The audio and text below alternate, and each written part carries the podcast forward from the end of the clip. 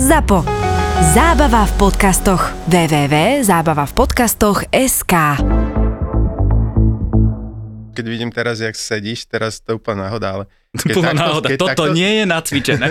Keď takto sedíš, Čo? že máš prekríženú nohu, No, tak to, že vraj to znamená, že um, máš, budeš mať nejaký problém so skoliózou a že sa ti bude, že sa ti bude tvoriť menej oných spermí a že môžeš tako, že To je byť zlé menej či plodný. Neviem, tak ja mám už dve deti, ty už tiež máš Jakub, no a chcete takže- ale fakt do spermiách, čo mi raz kamoš povedal, čo dlho nemohol mať deti, že to som nikdy nevedel, že tie spermie, ktoré aktuálne by si zo seba dostal, No, že oni boli vytvorené pred tromi mesiacmi. To som vôbec nevedel. Že, uha, tak jak si pred tromi mesiacmi žil, že niektorí, že im zmeniť životnú, životnú Mhm, správu, mhm. idem mať deti, takže idem teraz týždeň som športoval, Hej, a že hej. pred tromi mesiacmi, keď si pred tromi mesiacmi robil tak, eh, také, tak také máš dieťa spermie. budeš mať. Hej. Som vôbec nevedel, že to tak dlho tak kostrova, no lebo on o tom mal všetky fakty samozrejme, keďže dlho nemohli mať. Mhm. A vieš, jak mne sa to dialo? Ja som teda, už bolo viac ako 20 rokov, síce mám 17-ročnú dceru, Mhm. ale tiež sme dlho nemohli mať. A teraz moja, moja polovička vtedy povedala, že a nejdeš na tie testy, vieš? To on, a ja, ja som sa tak zlakol, že sme hneď... hneď No sme ale po- to, to je... No to, ako- Viem si predstaviť, že ne, nechcem... Ne, nechcel som ísť tam dávať do týchto kelímkov a tieto veci, No. ale potom... Ja som jediný bezdetný a s tým, ako sedím, už ani deti mať nebudem, takže...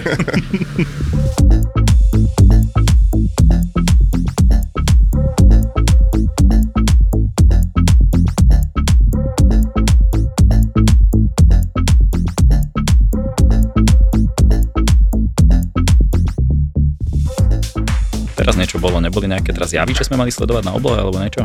Hej, niekedy to tak býva, že v, ten, v tomto období, neviem, čo, keď ste pozerali pred, neviem, či to bolo pred mesiacom, keď ste sa pozerali na mesiac, tak pri tých cipoch tam myslím, že bol, eh, boli dve planetky, myslím, že Jupiter a Venuša, jak tam boli Mhm. a moja dcera vtedy tiež došla, že tati, videla som tie dve hviezdy a povedala, že Neptún a povedal Mars, ja že no trošku iné, ale že je, tiež to Skoro dobre. No, Skoro dobre, hej. Intelektuálne vtipy. Ty si si pomýlila hviezdy. No presne, ja vidím, som, som vyzeral ako taký sta, starý boomer, hej, proste, Aha. ja zmrt. Hej, takže už, už som taký opatrný aj voči týmto názorom, keď niekto niečo povie, tak som ticho, že jasné. Pozeráte sa na hrdého víťaza druhého miesta oblastnej olympiády v astronomii na Orave, kedysi dávno. A ako preto som o tom vedel, vlastne nikto tam nechodil, tak preto som bol druhý. Wow. Dali mi knihu o koubojoch, keď som to vyhral, čo moja učiteľka sa stiažovať na nejaký, neviem, krajský výbor niečo, že čím nedrbe, že mi dajú knihu o, ko- o koubojoch, keď som vyhral astronomickú olympiádu. Mhm. No ale som začal nejak veriť tomu, že viem, a kde sú hviezdy a tak som nejak Aha. tomu uveril a tým som dosť žil. A som na to balil babi, že som niekde som ich zobral a som im ukazoval hore, že vidíš, že toto je, neviem. Cassiopeia. Hej, akože tak som, e, do veľkej som improvizoval, ale ich to bralo, až kým som Mhm. mm-hmm. nešla jedna, ktorá vedela. A tam, ma- tam ma pekne upratala, no jasne, úplne chujovi som jej hovoril, tak to ma, to bolo dosť trapné, no. Takže ju pozdravuj, pozdravujeme Inge. Uh, Jondi. To ma upratala. Ale ten vesmír je ináč ako z môjho pohľadu úplne fascinujúci. Nakoľko mňa fascinujú nielen tie veľkosti, že má, ja neviem, 90 miliard svetelných rokov, aj keď má 13,8 vek, ale e, fascinuje mňa to, že vlastne aj keď bereš tých 13,8 miliardy rokov, tak z pohľadu veku vesmíru, ktorý sa teraz ráta, jak sa stále rozpína a bude sa stále rozpínať, tak sa hovorí, že len hviezdy sa ešte budú tvoriť 100 biliónov rokov. Nie miliard, ale biliónov. Ja som si to tak nejak dal, že ako je to na tej osi počas roka, že keď si povedal, že ten vek vesmíru uh, je jeden rok, alebo teda ľudský život, tak v súčasnosti ten vesmír je tak starý z pohľadu tých 100 biliónov rokov, ako keby bolo bábetko prvý deň. Mhm. Že akože ten vesmír Mhm. má celý život ľudský, Mm.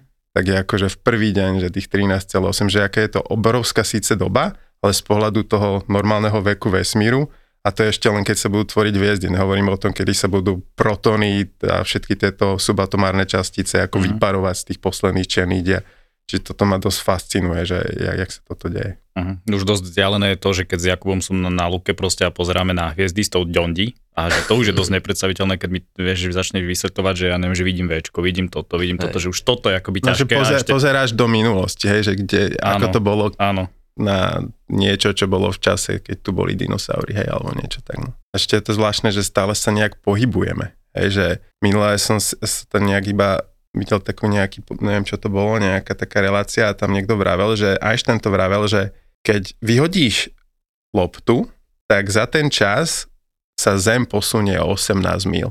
Čiže keď ona ti dopadne, tak ona ti nedopadne na to isté miesto, keďže Zem sa vlastne Mhm. pohybla, lebo akože sa Zem točí okolo seba, okolo Slnka, teraz tá slnečná sústava sa nejak niekde točí, galaxia, hej, a teraz ešte tie, tie kopy a proste a ešte sa rozpína ten vesmír, čiže ani nevieš, kde sa ty kokos hýbeš a teraz takto sa to deje. Uh-huh. Tak ale on ako hádzal zase, vieš. Co vyhodil ty kokos, jak v tom to. filme ten buzogáň. Budogáň. No vyhodili tie buzogáne. Ja vlastne, No, áno, v to, jednej, je, a potom oni spadli až po nejakom čase. to je mrazík, ne? No, mázik.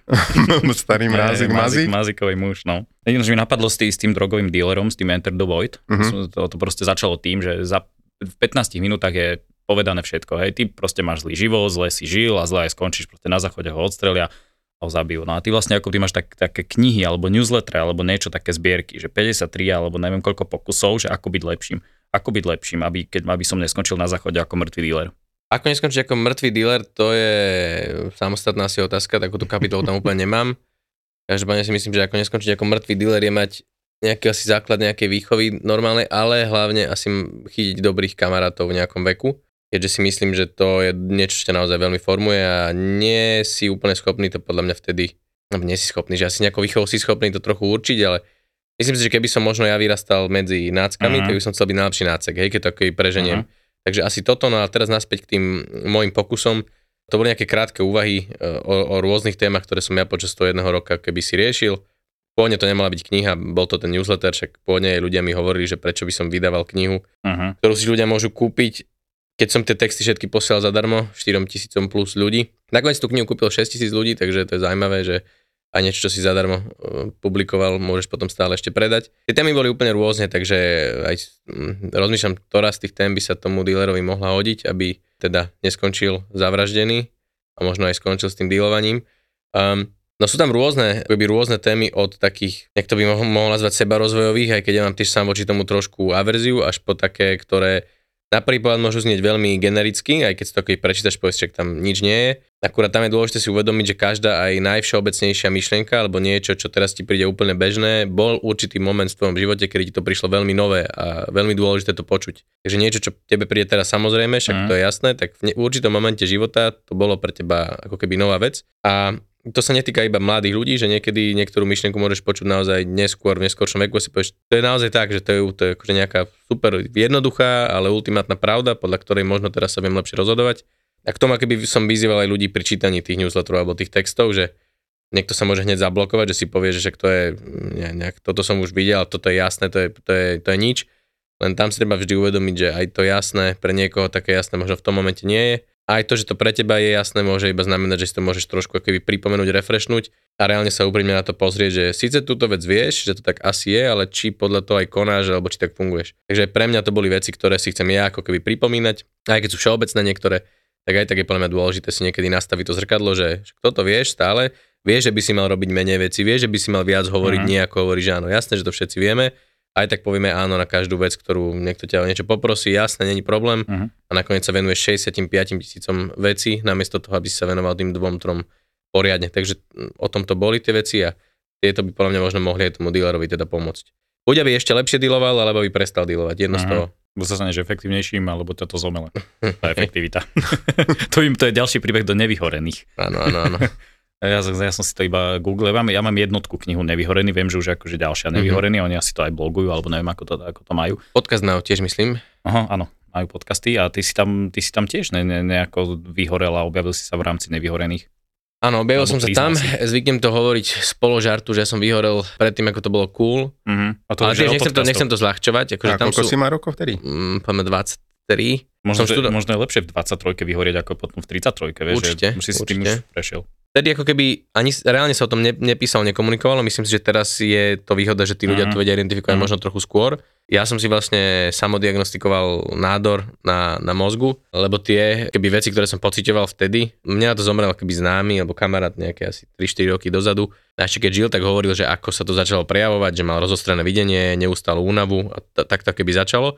A to sa začalo diať mne. Ja som vtedy full time študoval, e, ako keby denne v Trnave Uh-huh. a full time som pracoval pre Sajik ako UI UX designer a ešte popri tom som organizoval konferenciu, robil som bokovky, chlastal som každú stredu, každý piatok, každú Aha. sobotu a, a to bolo celkom akoby náročné sklbiť, respektíve nemal som pocit, že to je náročné sklbiť, mal som pocit, že to ide úplne v pohode. Uh-huh.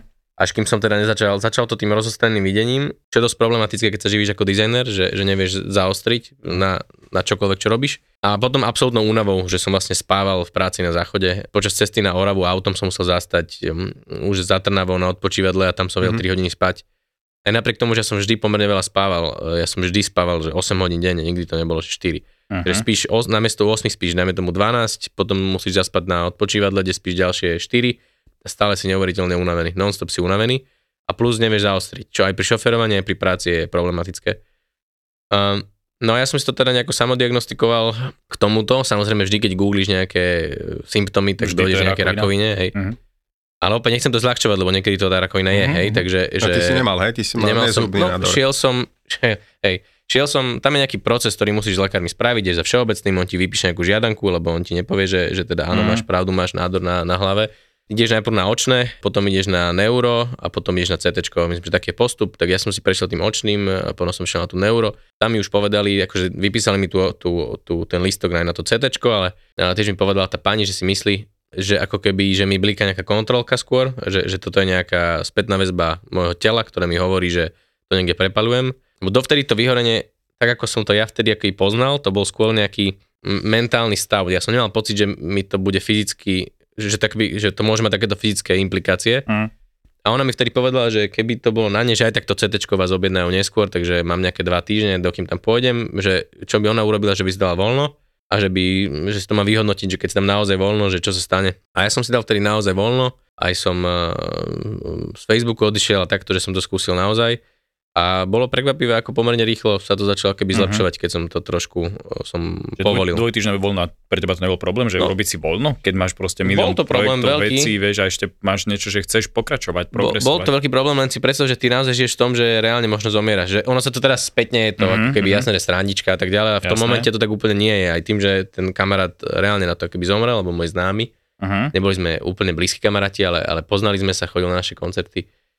A teraz je strašná sranda a zľahčujem to, ale v tom momente Mhm. naozaj, veď mm, každý chlap to pozná, keď ho trošku niečo zabolí, že zrazu ako keby Mhm. OK, že pozor, že nie som nesmrteľný, o, čo ideme robiť. Takže vtedy som to bral vážne, aj preto som sa do toho naozaj akože pustil, že idem na chvíľu skúsiť vypnúť. Ale to samozrejme ešte bola rozumná vec, že tie dva týždne samozrejme nestačia, že potom sa mi podarilo nájsť podľa mňa systematické zmeny v mojom chovaní, aj mojej práci, ktoré podľa mňa teraz mi veľmi fungujú. Takže vtedy som dosť objavil hory, alebo už aj predtým, ale začal som sa venovať systematickejšie tomu, že chodím do hôr a teda sa fyzicky uh, namáham a zároveň si čistím hlavu. Vtedy som obmedzil alkohol a potom som prestal úplne piť, čo tiež akože výrazne, výrazne pomohlo, lebo však to súvisí s kvalitou spánku, so sústredením, Mhm. s nejakou regeneráciou, so všetkým. Koľko nepiješ? Mm, Nepil som úplne asi dva roky potom, teraz nepijem, že... Zistil som, že nepiť je veľmi ťažké, nie preto, že by som chcel piť, ale preto, že je to otravné odháňať všetkých tých ľudí, ktorí... Ja som bol presne týmito ľuďmi, hej, alebo Mhm. tým človekom, ktorý ťa Uh-huh. si zobrať ako challenge, že kým sa ty neožereš, tak ja neodídem odtiaľto. Uh-huh. Takže aj na tých akciách, že som sa naučil, že si zoberiem pohár vína alebo niečo, aj to víno v pohode vypijem, nie som v tomto už striktný, ale ako ne, neopíjam sa. Lebo ja z tej Oravy som prišiel s um, nejakým nastavením pitia. No, sú ľudia, čo pijú aj tu v Bratislave, tak celkom sofistikovane, alebo ideš na drinky, alebo tak sa akože pripijete a sa rozprávate, že ja som si donesol so sebou ako keby jediný level pitia, že vlastne vždy piješ do čela alebo do, do, do vypnutia Mhm. čo je dosť šialené, lebo vlastne to je absolútna nejaká intoxikácia, že ťa vypne, Mhm. mm-hmm. vlastne, že to je, to je dosť veľký brutál, ale ja som nepovažoval iné pitie za pitie, takže to je buď ideš na maximum, že čelo ťa musia doniesť domov, alebo nepiješ Aha. a keď toto 2-3 krát e, týždenne robíš, tak je to, aj pre to telo to je brutál. Uh-huh. Mne Nebral sa, si to mne sa ako... to na výške stalo, ja som potom bol z toho námesačný a miesto toho, že som raz za pol roka, tak som bol každý druhý deň. Takže No, to to potom musí- mi psychiatrička zakázala alkohol a teraz už 23 rokov nepijem. Krásne, je, je to super podľa mňa, obdivuhodné, správne, ten alkohol naozaj akoby nič neprináša, aj ten vzťah, alko, ako keby nič neprináša, no tak asi by som nemal žiadne frajerky, keby som vtedy nepil a možno by som mal, by som sa to naučil robiť inak, ale myslím si, že tá tolerancia na alkohol v spoločnosti, ten, to nastavenie spoločnosti, hlavne keď človek prestane piť, Mm. až vtedy si uvedomí, aké to je absolútne absurdné, aký tlak sa vy, vytvára na to, aby si pil, čo decka vidia od roku nula, ako sa pije všade, pije, pije a potom vidia ako keby zdemolovaných ľudí. Um, a zároveň aj ako keby, ak, akí tí ľudia sú iní, keď to keby pijú a ako si riešia mnohé veci, samozrejme tým pitím, ktoré sa dajú vyriešiť aj inak. Na mňa ešte keď človek potom prestane piť, tak vlastne podľa mňa je obdivuhodné to množstvo času, ktoré získa. Mhm. Mhm. Že môžem stať, všetci v sobote sú na, po opici a ja o 5 ráno na východ slnka som niekde na kopci a prídem o 9 dole, mám celý deň pred sebou a už som zažil niečo super. No ale zase ako keby tiež nechcem to nikomu brať, keď je na vysokej škole alebo niekde, však nech to prežije, že to jasné. je, nejdem tiež z toho robiť teraz, že jo, každý má keby tú svoju cestu k tomu a ja som rád, že som že, že tá moja sa s tým alkoholom trošku rozišla. Mhm. A nemal si to ako takú seba očistú, že proste, že potrebujem, že už je toho moc, opiem sa, reset, boom, a teraz máš reset hory. No to som potom tiež späť, super, že si to videl, lebo to bolo presne to, ako to fungovalo. Že ja potom týždni robenia miliónu vecí, keď som sa zošrotil e, v piatok, tak som si dal taký krásny reset, že potom som reálne v sobotu nemohol nič robiť, lebo som nevedel sa zdvihnúť z postele. Mhm. A potom som si ja začal ešte tak sugerovávať, že som potom viac efektívny. No potom v nedelu som mal také výčitky, že som teda bol celý čas KO, že v nedelu som naozaj, mal som pocit, že mám nejaký závan produktivity. Mhm. Len to, to sú také keby milné veci, hej, že akože prídeš a celý, prídeš polku piatku, pol, celú sobotu mhm. a potom máš pocit, že v nedelu si zrazu efektívny, tak to Jasne. je vlastne somarina.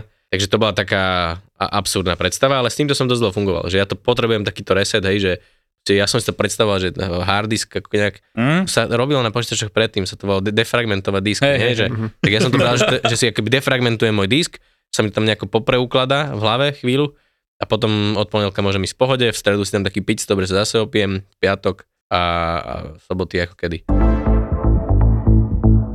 Mne sa páči ten tvoj projekt, že nosené, teda pokiaľ je to tvoj projekt.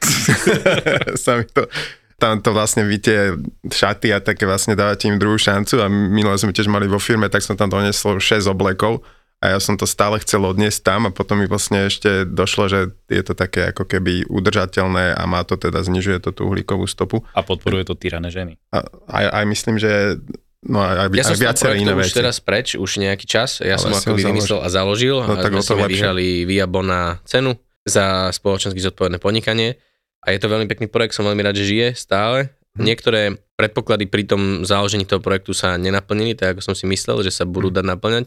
Pôvodná idea bola, že 25% z ceny predanej veci Mhm. uh, pôjde práve na niečo zmysluplné, čo v Mhm. tom úvode mali byť práve týrané ženy, združenie My Mami, ktoré sú v Prešove.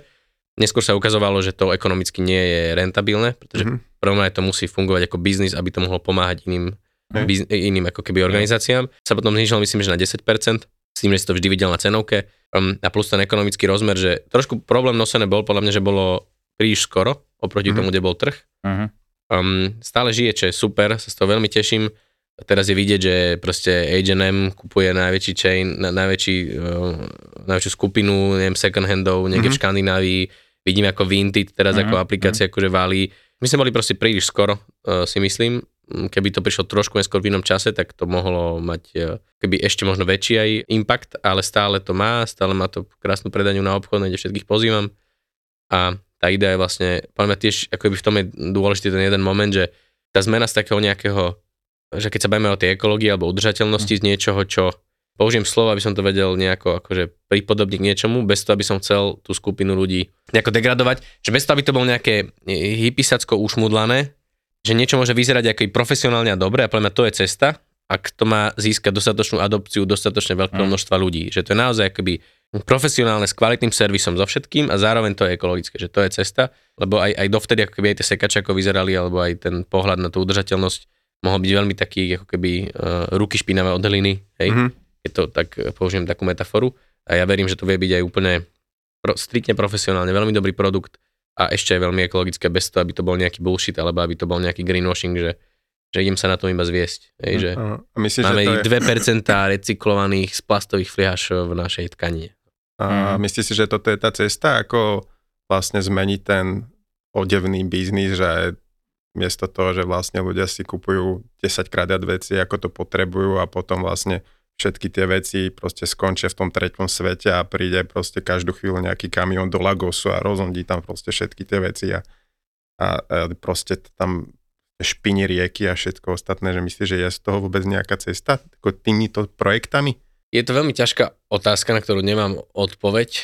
Ani nie som v tej téme asi natoľko hlboko, aby som vedel posúdiť celkovú komplexitu toho, pretože čím viac človek podľa mňa do tejto a do akékoľvek témy pozera, ako sme sa však Mhm. o tom vesmíre bavili, tým viac zistuje, že, že ak, akú komplexitu to akoby prináša, e, že vlastne výroba, Samozrejme teraz máme na jednej strane nejaké látky a nejaké zdroje, ktoré idú do toho, ako sú tie vyrábané, ako sú sourcované. Potom máme nejakú dostupnosť tých vecí, že sú sociálne skupiny, ktoré si nevedia dovoliť a nebudú si asi ani tak skoro môcť dovoliť kúpiť niečo v nejakej vyššej cenovej Mm. hladine. Potom sú nejaké výplaty a fabriky, ktoré sú v nejakých rozvojových krajinách, kde napriek tomu, že tí ľudia nezarábajú tam asi príliš veľa, možno ani tie podmienky nie sú úplne super, to pre nich môže byť absolútne kľúčové, že tam vôbec Mhm. môžu mať aj, neviem, ten dolár za deň. To znamená, že tam je toľko akoby tých prepojení, že si netrúfam hovoriť nejaké akože rýchle riešenia alebo rýchle súdy oproti tomu. Myslím si, že tá zmena, že ju je cítiť, že sa ako keby deje. Myslím si, že sa deje na tom fronte tej naozaj skutočnej zmeny, procesnej, alebo vo vnímaní ľudí, alebo v prístupe výrobcov. Samozrejme aj taká tá akože zmena, hej, že v tom, že akú zelenú nálepku a zelený lístok si na čo môžem nalepiť. Mhm, mhm. Ale myslím si, že to ide ruka v ruke. Že tie veci si ne, nevedia ísť bohužiaľ, ako ke, že vždy bude aj to iba pozlátko a popri tom to niekto bude chcieť robiť aj poriadne. A myslím si, že už teraz tí ľudia majú dostatočne veľa možností na výber, ako si akoby vybrať niečo, čo je udržateľnejšie, zelenšie, správnejšie, čo je podľa mňa dôležitá vec, že už to vieš takto vybrať. Aj nosené a iné sekače sú tiež jedným z prístupov, že tie veci akoby opakovane nosíš.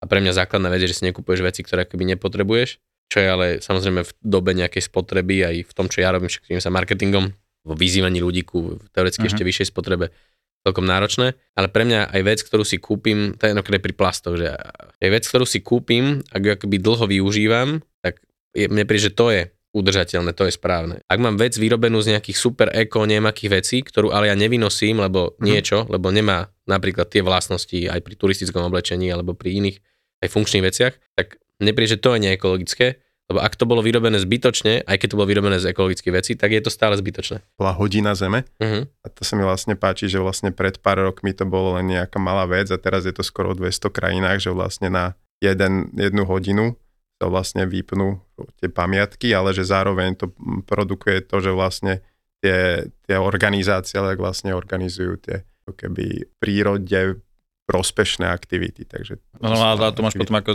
deň žien alebo deň zeme, vieš, že to Aha. ide proti tomu, že sa zamýšľa, že koľko za prečo, akorát ten jeden deň, ja rozumiem, že Áno. je to to, že tú hodinu alebo ten deň si pripomenieš to celé, že ako by sme sa mali správať, že pozor, že na tomto svete Aha. existujú aj ženy a chrapujú ni chlapi, hej, ale, alebo proste, Hej. že existuje aj zem na tejto zemi a, a príroda. Ale tiež je to také psycho, vieš, že máš to iba hodinu, máš to deň. Pokiaľ to nemáš ako, že odpustok, že ja už som si No. odfajkol, ale A zabudneme na to. Hej, hej, lebo ono je to tak, že keď ten jednu hodinu, tak sme hovorili, že Toronto samé o sebe, že o 15% mali nižšiu spotrebu energie v rámci tej hodiny, hej, a oni Aha, to tak nejak aha. akože počítali a ono keby si to tak zobral, tak tá jedna hodina to je len 1 milión tón CO2, ale, ale koľko to ešte môže v synergii urobiť, jasné. tak to je podľa mňa o to No, lebo to urobila aj reťazce, hej, tie fast fashion, aj Zara to urobila na hodinu a, a tak a teraz Mhm. uh-huh. spustila vlna kritiky, že akože čo sa Zara snaží teraz dokázať tou, tou hodinou proste, že Áno, áno. tie výklady, akože pre mňa je to také trošku nepochopiteľné, že prečo vlastne to všade svietí, vieš, to súvisí aj s tými Mm. hviezdami, s tým svetelným smogom, áno, alebo áno. túto proste teraz riešil vlastne aj v kontexte akože vojny, sa riešil aj ten Slavín, že je proste nasvietený a že to je nejaká dominanta a neviem, no takže akože ja napríklad to úplne nechápem, že to takto v kuse musia, musia svietiť všetko všade. Ja som sa chcel spýtať k tomu prostrediu vás, že či máte také, takú nostalgiu, že keď sa pozrieme tuto na Bratislavu, alebo neviem, že Istropolis, PKO a je akože tieto budovy, ktoré sú že z pohľadu, ja neviem, kultúrnej hodnoty a historické hodnoty, neviem, možno dizajnovej, umeleckej, neviem. Proste je skupina ľudí, ktorá to tak vníma. hej, A, a, a zrazu tieto akože výstavné skrine niečoho, čo tí, tí Aha. ľudia to takto vnímajú, tak zmiznú. Hej? A do, potom sa otvorí debata tesne pred tým, ako to zmizne, alebo potom, ako to zmizne, tak proste je taká, že nostalgická téma, že proste, že ono to nieslo nejakú hodnotu, neviem čo, akože ja mám na to taký pohľad, že neviem akože kokos, prečo to riešime teraz, keď to už kúpi nejaký developer a čaká sa len akože na zburanie, že proste Mhm. neviem, podľa mňa sme akoby mali tomu venovať pozornosť, keď to tu bolo, ale však povedzte vy. No ja úplne s tebou súhlasím. My sme v Istropoise robili nejaké akcie, konkrétne napríklad, a to bolo už ako priestor vnútri v takom stave, že podľa mňa s tým sa moc robiť nedalo. Asi pred 20 rokmi sa možno dalo, alebo 25. Podľa mňa tam je niekde ten koreň toho problému. Že ak to nevieš štát dostatočne skoro identifikovať a zachrániť, ale aj keď to má akoby zachrániť, takže má nejakú zodpovednosť voči tomu priestoru, že do toho má investovať a tak ďalej. Ak si štát nevie určiť tie priority, že čo pre ňo je dôležité a čo chce ochraňovať, tak potom veľmi ťažko môžeme sa čudovať, keď to niekto kúpi, tak má právo s tým, bohužiaľ aj Bohu vďaka si urobiť, čo chce, ale sú však sú svetlé, veľmi pekné podľa mňa aj, aj príklady, čo sa podarilo, aj čo sa v Bratislave robí teraz v podstate aj s novou držnicou, nech na to má ako keby názor človek, aký chce, a že sa podarilo nejakým spôsobom zabrzdiť to, čo sa dialo na Novom moste, um, aj čo sa podarilo v Piešťanoch zachrániť. A, takže to sú podľa mňa akože pekné momenty. Keď sa to niekde podarí a presne si určité priority, že kde to za to stojí. Ja si myslím, že Istropolis sa to určite niekedy stál, asi teda, nie som uh-huh. odborník architekt, uh-huh. ale myslím si, že tie časy boli dávno predtým, ako sa to predalo a dávno predtým, ako sa tá debata vlastne rozprúdila. To už bolo neskôr. Že ja mám s tým takú skúsenosť, že ja som tam bol v, ešte vtedy dom odborov my sme tam mali nejaké 40 alebo nejaké výročie pionierskej organizácie a tam sme išli teda do kina a ukázali nám, že uh, film a volal sa, že thriller s, Ma- s Michaelom Jacksonom. A ja som mm-hmm. sa v tom veku... Thriller po... s Michaelom Jacksonom na pianierskom tomto? Áno, Výstupu. to už proste bolo taký, akože už sa to skoro lámalo, ale a viem, že som sa z toho budil, ty kokos, asi, asi 4 noci, že proste tí zombíci, ak tam chodili. A takže... to nebol vedľa teba, Michael Jackson. takže to si spomínam na takéto, keď to bol ešte dom odborov. No brutál, lebo akože potom, potom už je to také spätné smutné, ale však drží to tú pamäťovú stopu, že čierne diery, hej, takže už to vlastne vnímaš iba akože formou tej akože peknej knihy, ktorú si to proste dáš na políčku a formou toho mm-hmm. akože dizajnerský kúsok. Hovoríš čierne diery, to máš vždy tak napadne s tým, že, Náhoda. že pri vzniku vesmíru aj pri zániku vesmíru je tam vlastne tá, tá singularita, pretože čierne diery vnútri majú tú akože singularitu a keď začal Big Bang, tak tiež to začalo singularity. Takže to je niečo, kde vlastne ani kvantová fyzika, ani teória relativity nevedia čo s tým a sú tam také podmienky, ktoré vlastne tie kvantové fluktuácie, ktoré tam boli na začiatku, že čo vlastne ten prvotný hýbateľ tých vecí, tak e, vždy ma to tak ako fascinuje, že ktoré teórie s, s čím prídu a, a ako vlastne ten vesmír sa, sa dá na ňo pozerať. Tú čiernu dieru som tak premostil divne. Premostil kam? Do čiernej Do čiernej diery. Jasne, mne ešte, ešte, ešte napadlo, že vlastne ty si ako mal, mal, mal, máš, možno budeš mať skúsenosti akože s, s týmto štátnym aparátom. Ja som videl, to je nejaký prejav na O2 10 rokov, to máš, myslím, na webe zavesené. Uh-huh. A to bolo akože celkom vtipné, že ja sa akože málo kedy v živote usmejem, lebo okolo mňa nie sú dostatočne vtipní ľudia. Ale tam som sa Jakub akože... zabával stovky ľudí? No, 1200. Wow. 1200 ľudí, to bol taký stand-up, dá sa povedať. No dobre, nebol to stand-up, ale proste keď si tam akože začal si touto prezentáciou, tak ty si tam akože pre to autu, tak si tam dal nejaké farby proste magentovské z Telekomu, potom si tam dal nejaký akože tú, tú, onu, ten štvorček z Orange, takže ako to, že to bolo super. to ma pobavilo. No a ty vlastne tam si, hej, akože je to asi všeobecne známe o tebe, ale tam si robil ty akože so štátom nejaké projekty, ja neviem, kataster a tak ďalej, tak si tam akože tam si mal z toho nejaké skúsenosti a asi, asi neviem, či úplne, že najlepšie, ale zase potom ste to nejako otočili, si tam hovoril o tom, že musíš byť akože nejaký, ja neviem, bojaschopný alebo neviem, cez tie také traumy si prechádzať a prechádzať a prechádzať, vieš, a to zase by som sa mohol vrátiť k tomu, ale do akej miery si máš prechádzať cez tie proste stále traumy, že niekedy si povieš, že akože mám nejakú integritu a že dobre, tak toto akoby je už moc veľký boj.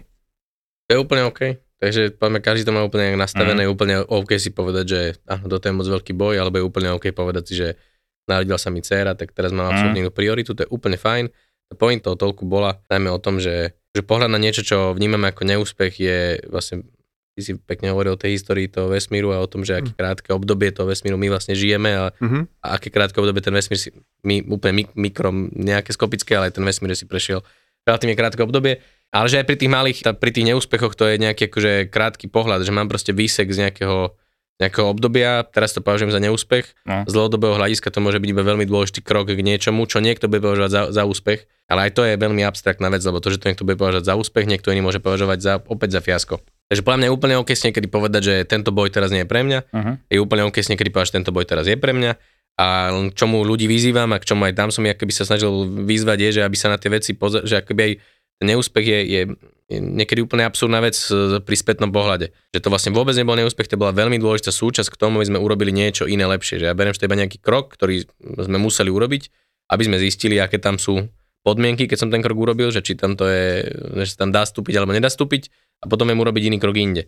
Um, takže o tom bola najmä tá prezentácia, to je podľa mňa dôležité pri, pri, ako pri, pri čomkoľvek, že aj pri tých ekologických témach, aj pri tých ekonomických, ktoré sme tu keby si povedali, že niekedy akože urobiť ten krok a si to vyhodnotiť, urobiť potom ďalší, lepší ako ten predtým, uh, tak nemôžem sa na ten spätný potom pozerať, že tam som nemal ísť. No, tak to, to, s, tým, s tými vedomostiami, ktoré mám dnes, viem povedať, že tam som nemal ísť, ale tie vedomosti som vtedy nemal, nemal ich nik a nedá sa na to tak pozerať. Čo si ty myslíš, že je po smrti? To je pre mňa možno aj v tejto fáze života náročnejšia otázka, akože dlho som v rámci tej viery, ktorú ako keby... Kresťanskej viery? Kresťanskej viery, áno, ktorú človek ako keby zoberie z tej rodiny aj v tom vychovávaný, má to pomerne mm. jasné. A potom podľa mňa prirodzene nastáva nejaké obdobie akoby väčšieho skúmania, mm. možno aj akoby inými smermi, inými vierami, presvedčeniami, alebo ako to mám povedať. Tak teraz som v takom mm, štádiu mm, akoby skúmania a spochybňovania čohokoľvek a pomerne veľa vecí. Mám nejakú akoby asi nejakú racionálnu predstavu v hlave, že čo asi je po smrti a že to môže byť aj jedno proste veľké nič, veľmi pravdepodobne, až po tú akoby inú časť toho vnímania práve z hľadiska tej viery a práve z hľadiska tej nejakej možno vlastného duševného zdravia, že to je aj, vnímam, že to je aj asi možno dôležité pre nejaký, mm, neviem. Ja, mňa to teraz ako, neviem.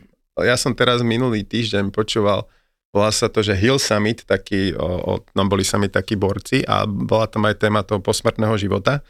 Bol tam taký brazílsky profesor, volá sa, to ťa Roman pobaví, volá sa Alexander Moreira Almeida. No, neviem, či ťa nepobavilo. Ťa, no, no, dobre.